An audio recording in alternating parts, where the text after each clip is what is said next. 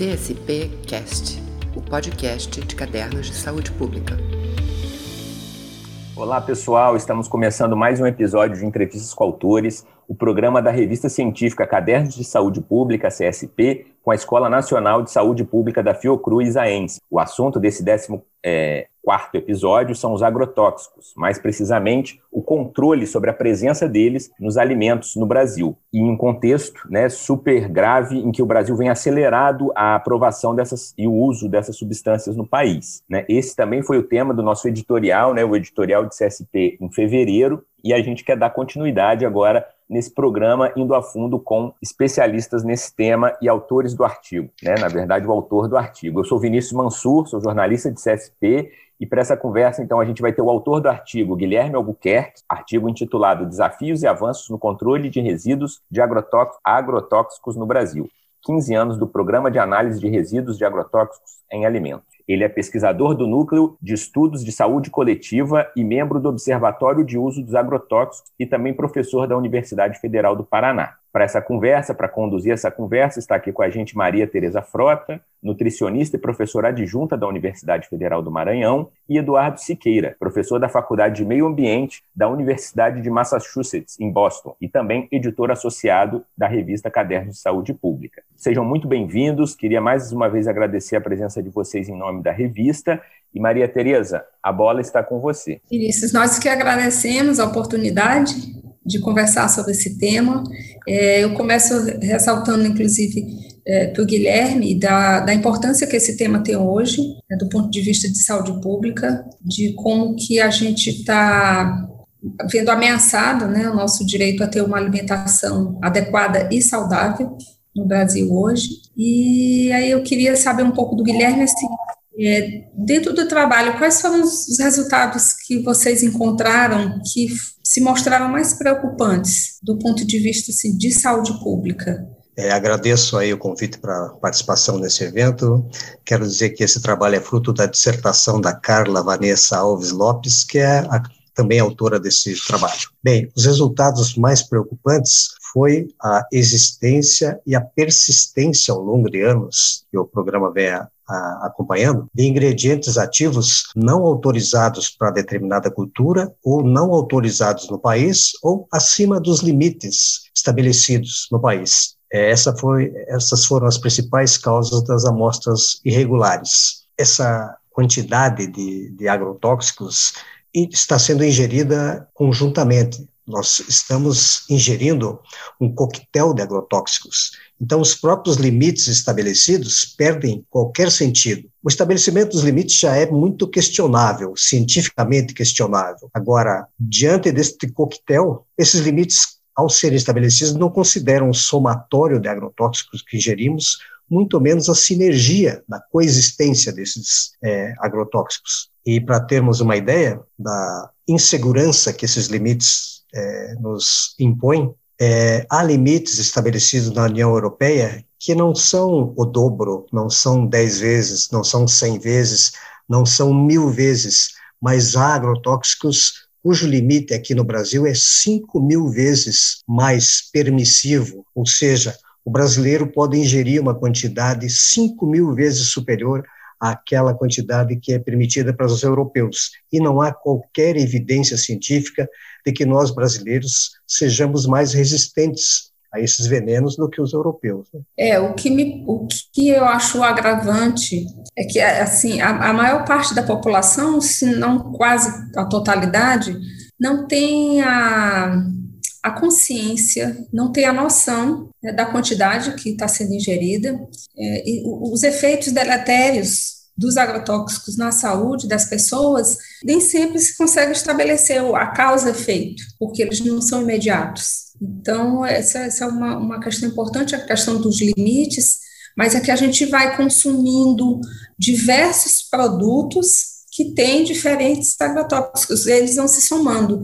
E tem uma coisa importante também, que muitas vezes esses alimentos, inclusive o próprio programa, analisa é, alimentos in natura, e o que nos dá uma falsa é, ideia de, uma falsa segurança do consumo de outros alimentos industrializados. É, só que os alimentos industrializados que, que tem como base alimentos in natura, eles também estão né, com, com agrotóxicos. E a gente fica, às vezes, pensando ah, que uma alimentação saudável é preconizado, então, que você tenha é, cinco porções de frutas e hortaliças durante o dia, então você está, ao ingerir, você está ingerindo agrotóxicos, então é melhor você pegar e tomar um suco de caixinha. Só que não, né, porque também no alimento industrializado, no processado, no ultraprocessado, eles, uma característica dos agrotóxicos é que eles se mantêm em todas as etapas da cadeia alimentar. E, e a gente observa também é, tentativas de minimizar esse perigo é, no sentido de que ele pode ser eliminado lavando os alimentos, por exemplo. Isso é uma coisa que não é uma, uma falsa ideia,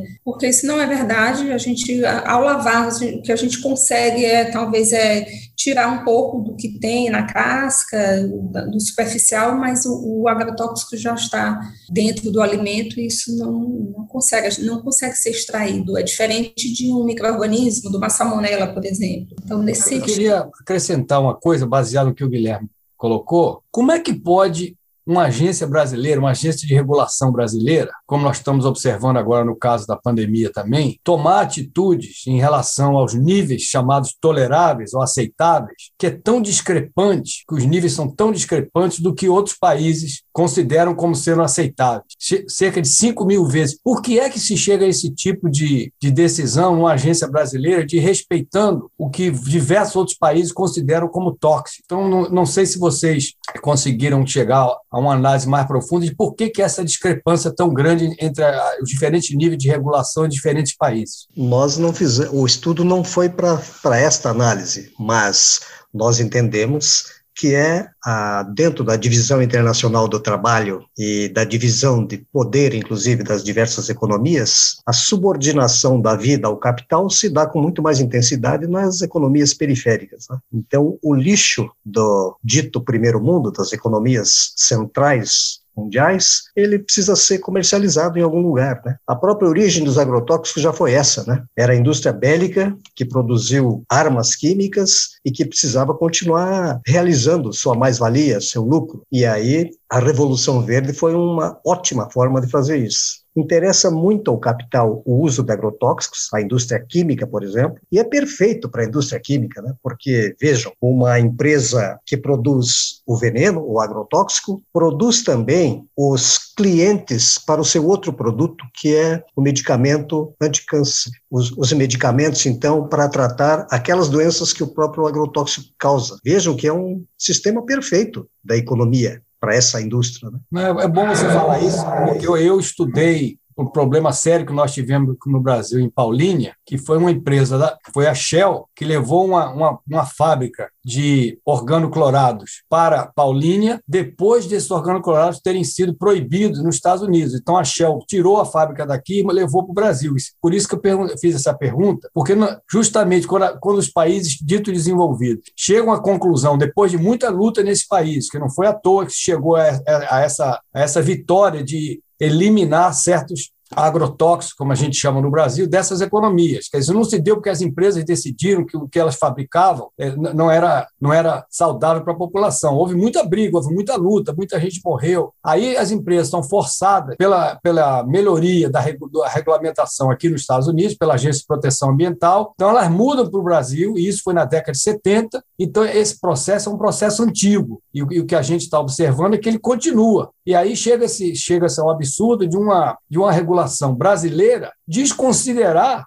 toda a história que levou à regulamentação nesses outros países, que não, não foi à toa que chegaram lá parece que não usaram critérios científicos. É por isso que eu fiz a pergunta: onde é que está a ciência dentro disso? Porque, de fato, não tem cabimento, tem uma discrepância de que fosse 10 vezes, seria até discutível, mas 5 mil não tem nenhuma discussão sobre isso. Não é possível que exista tamanha discrepância entre a visão dos cientistas daqui que chegaram a essa conclusão, ou da Europa, que ainda tem níveis mais restritos do que os Estados Unidos, e o Brasil. Por isso fiz essa pergunta. É muito boa questão e não, não é só esses níveis toleráveis ou aceitáveis, né? O próprio agrotóxico, né? Tem diversos agrotóxicos proibidos no resto do mundo que aqui pode ser usado livremente, né? Também não tem ciência norteando essa decisão. Né? É, mas é, essa indústria agroquímica, ela também não está sozinha. Ela procura, ela ganha espaço e poder político né, junto a, a uma bancada é, parlamentar é, que tem interesses em comum e isso ganha força e consegue passar a, é, por exemplo, é, não rever esses, esses, esses limites ou o uso dessas substâncias, deixa que a legislação continue aquela dos anos 40. Existe um conjunto né, de, de interesses aí envolvidos e, e quem menos é, leva vantagem nisso é, é, a população. O resultado final é esse despejo mesmo do, dos agrotóxicos nas nossas lavouras e pulverização por avião e sem que nada seja feito.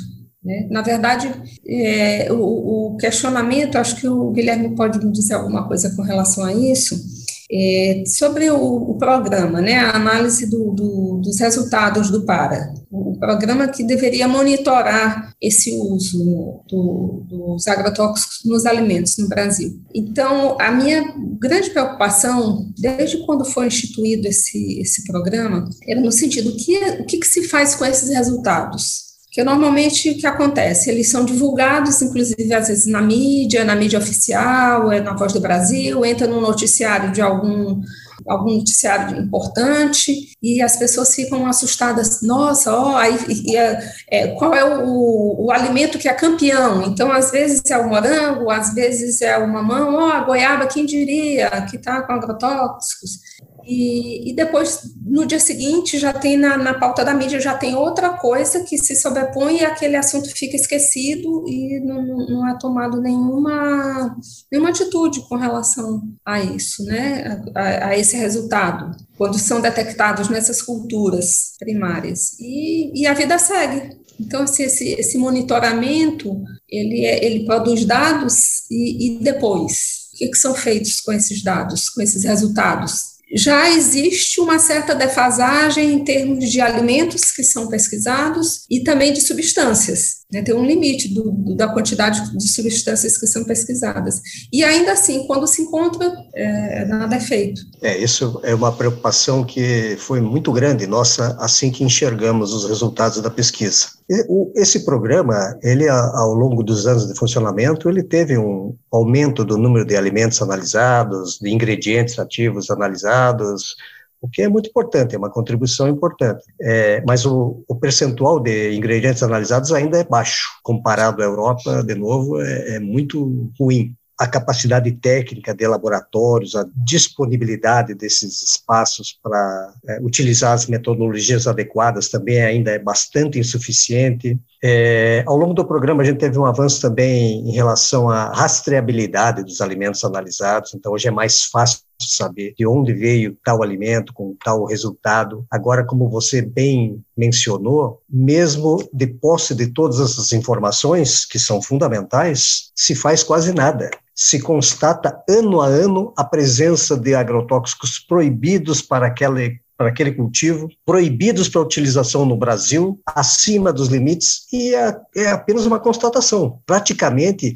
a gente não enxerga uma ação de vigilância sanitária, de vigilância à saúde eh, efetiva, no sentido de mudar a realidade que está gerando aquela, distorção. O que se percebe, e isso foi um dos resultados importantes do, trabalho, é perceber isso. Além de ocorrerem todas essas irregularidades, isso não muda, isso persiste ao longo de décadas. Esse programa é muito frágil nesse sentido. Agora, ele, esse programa é fundamental que sobreviva, mesmo com essa fragilidade toda, porque é uma das únicas formas da população população brasileira, dos serviços de saúde, enfim, dos gestores, perceberem, enxergarem o que é que está acontecendo em relação a isso. Né? As mortes câncer, as doenças terríveis que os agrotóxicos causam, continuam acontecendo em grande número, mas inclusive o nexo da ocorrência dessa, dessa doença com a exposição aos agrotóxicos é muito difícil. Primeiro, pelo período de latência imenso, né, muitos anos, décadas até que a doença ocorra, e depois. Porque...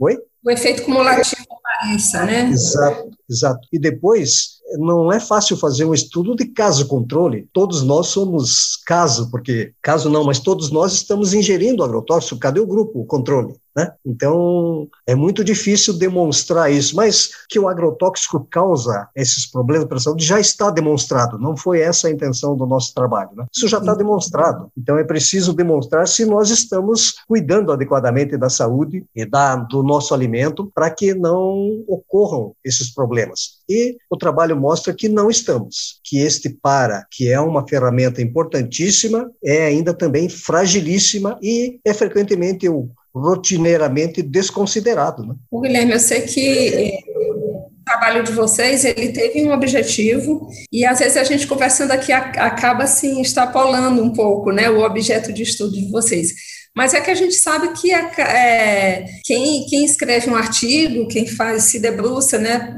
numa pesquisa, acaba lendo muito, inclusive né, do que outras pessoas já escreveram antes. E aí, é, dentro do que você viu, o que, que você acha que, que seria necessário para a gente ter um avanço no para?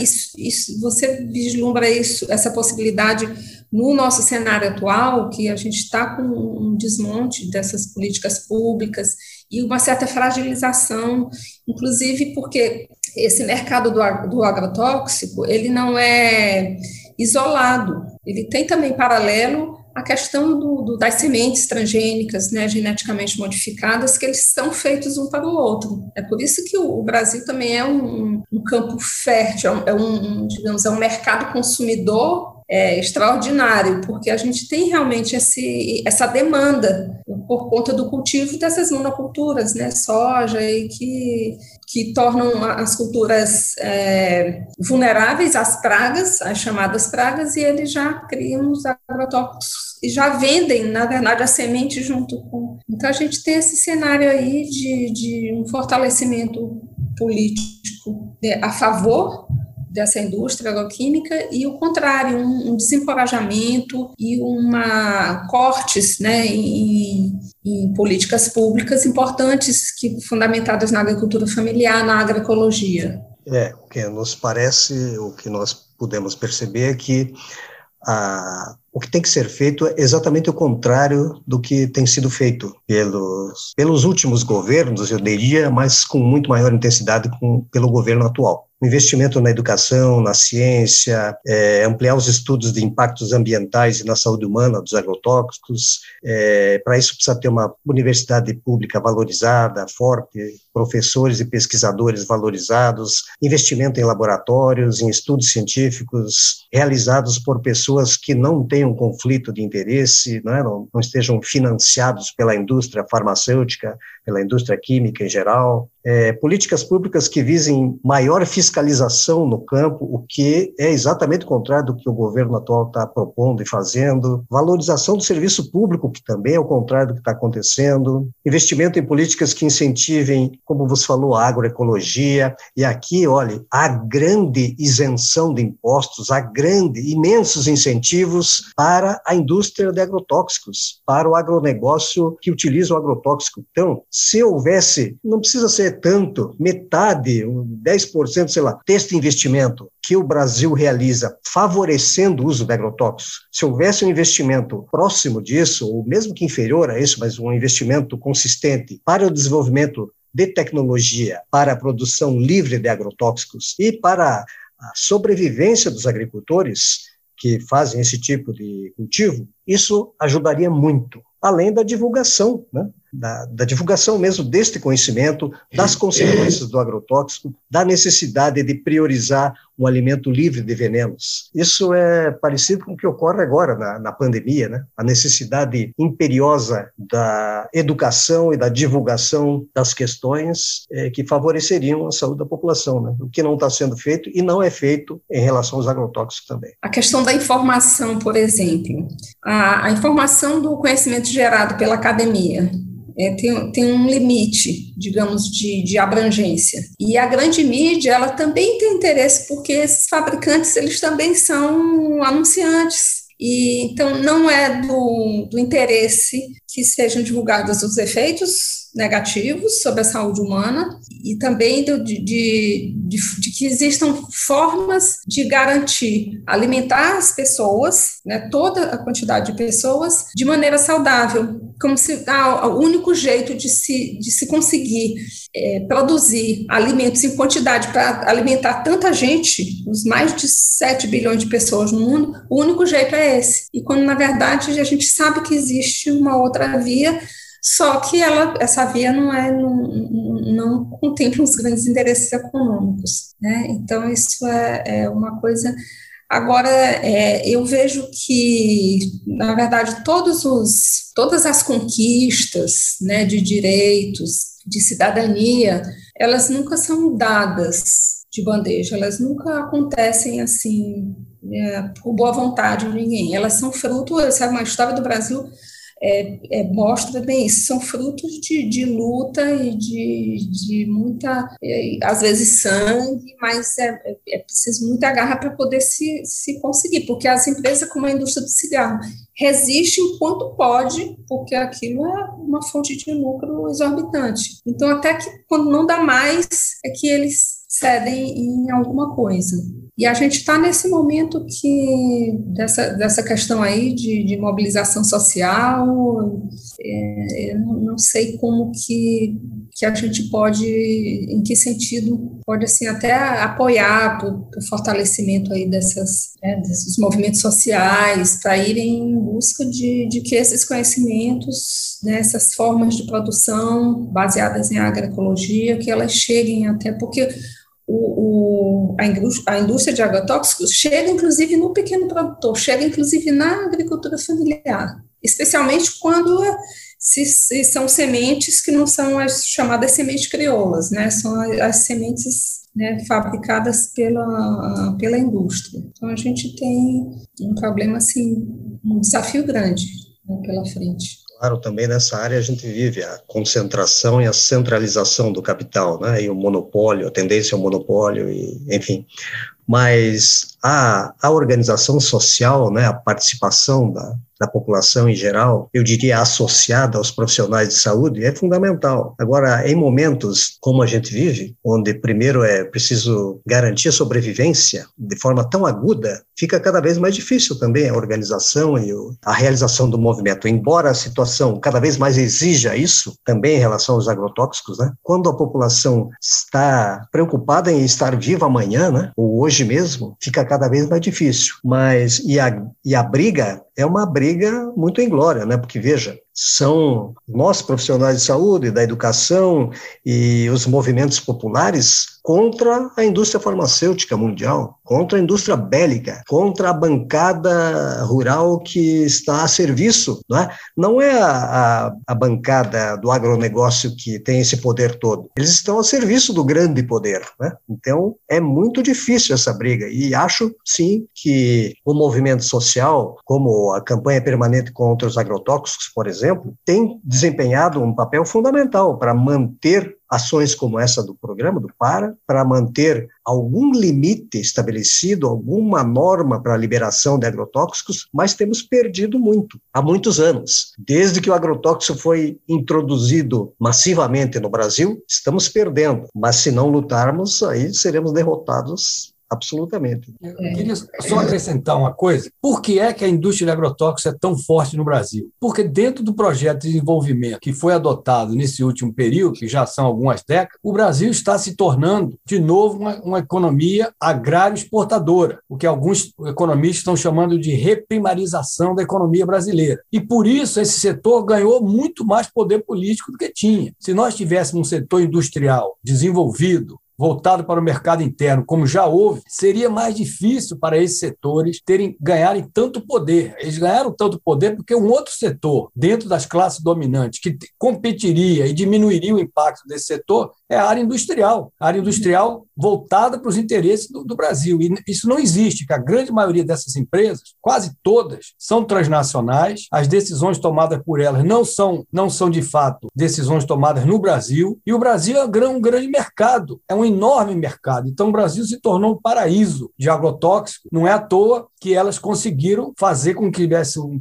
um tamanho poder nas decisões, ou seja, poder de veto de quase tudo que a gente achava que era necessário para a saúde pública, e além disso, fazer com que o Brasil se tornasse praticamente uma zona franca para agrotóxicos. Eu classifico a situação brasileira e disse uma zona franca, aí está valendo tudo. E, e a situação piorou muito na medida em que esse setor passou a ser o setor determinante para entrada de dólares no Brasil. Então, eles ganharam muita força. Então, não é só apenas que eles são, que eles são apenas o setor do capital, é que eles não têm mais disputa interna dentro do setor de capital. Eles passaram a ser hegemônicos. Enquanto a gente não mudar a inserção do Brasil dentro do, do chamado mercado mundial, em relação a isso, vai ficar muito difícil, porque o Brasil se tornou exportador de monoculturas para a China, inclusive. Então, é uma situação muito complicada. O Brasil tem que deixar de ser esse país que sobrevive da exportação e que é altamente dependente de agrotóxico para poder nós mudarmos a correlação de força necessária para que a gente consiga as, as, vitórias. Porque se não houver divisão dentro do bloco que, que gera o capital e que onde o capital circula, é muito mais difícil obter vitórias. Então, nós temos que reindustrializar o Brasil, mudar a dinâmica da inserção do Brasil no, no mercado mundial, de todas as,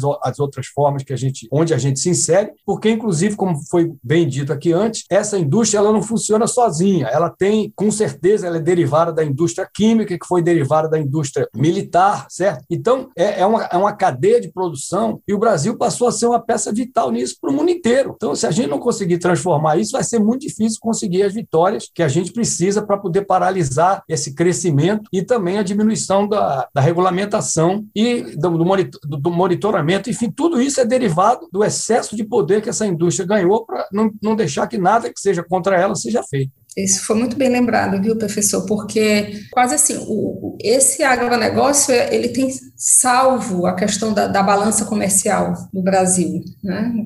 É, mas assim, o que eu queria é, avaliando esse momento atual, onde se faz a isenção fiscal, são, se eu não estou enganada, 14 bilhões de reais por ano é, com isenção de impostos para os agrotóxicos. Aí você soma mais uns 7 bilhões aí com a isenção dos, dos refrigerantes, da isenção fiscal. Então, é um contrassenso. O governo adota uma medida de, de arroxo, com, é, estabelecendo o teto para os gastos públicos. E com isso, que é redução nessas, nessas políticas sociais. E você tem, a, a do, por outro lado, você é, fomentando, né, aumentando os lucros, à custa de isenções fiscais para essas indústrias que, que têm efeitos ruins, negativos para a saúde. Então, você ainda tem uma a, a sobrecarga nos serviços de saúde advindos da, do, do uso excessivo dessas substâncias e, ao mesmo tempo, uma redução dos gastos para os recursos públicos para tratar essas doenças. Então, assim, é um contrassenso, você não, não, não existe uma coerência.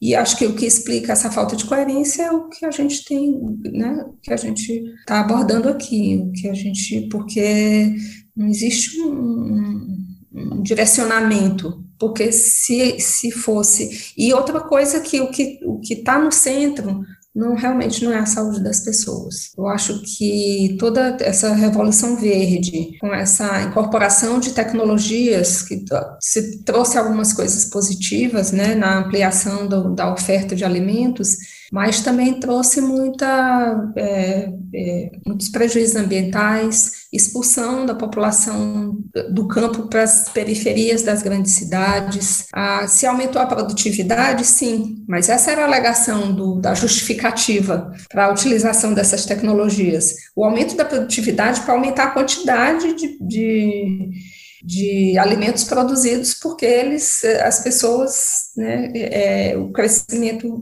populacional era superior à capacidade de produzir alimentos. Então, vamos produzir alimentos. Isso não se revelou ah, em benefício das pessoas. Assim, as pessoas é, famintas proporcionalmente continuaram. Esse, esse foi um problema que não foi solucionado com o, o que se apresentava como sendo a solução.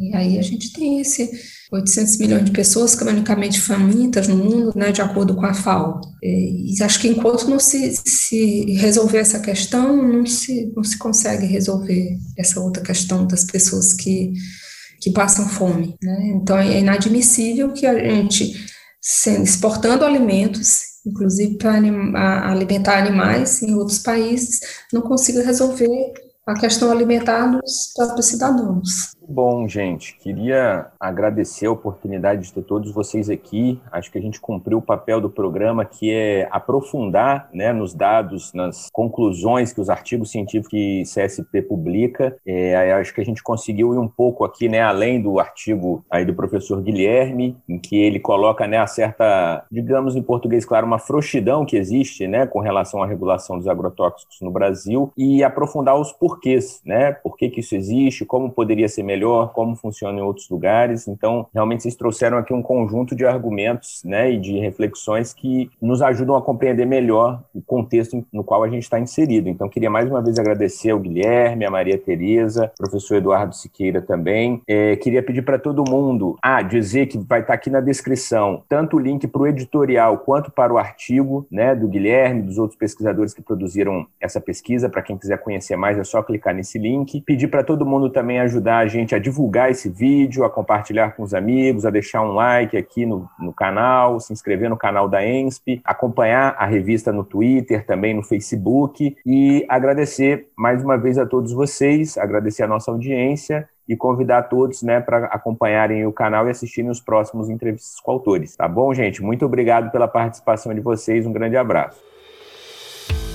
CSP Cast, o podcast de cadernos de saúde pública.